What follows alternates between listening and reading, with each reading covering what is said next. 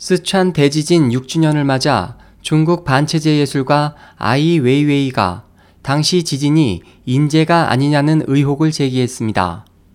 당시 발생한 지진으로 쓰촨 지역의 학교 7천 곳은 힘없이 무너져 심각한 인명피해와 물리적 손실을 입었으나 주위의 관공서와 많은 다른 건물들은 비교적 피해가 적어 학교 건축에 대한 부실공사 여부가 큰 논란이 됐습니다.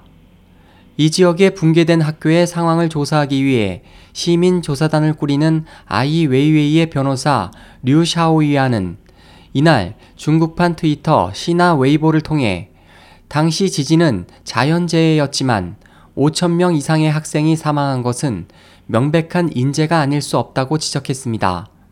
이에 대해 네티즌들은 쓰촨 대지진 6주년을 맞아 우리는 당시 희생자들에 대해 애도를 표해야 하며 당시 지진으로 현재까지 고통받는 이들을 반드시 도와야 한다는 등의 글을 올렸습니다.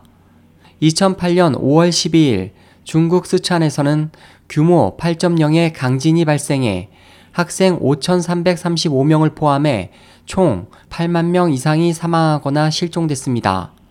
SOH 희망지성 국제방송 홍승일이었습니다.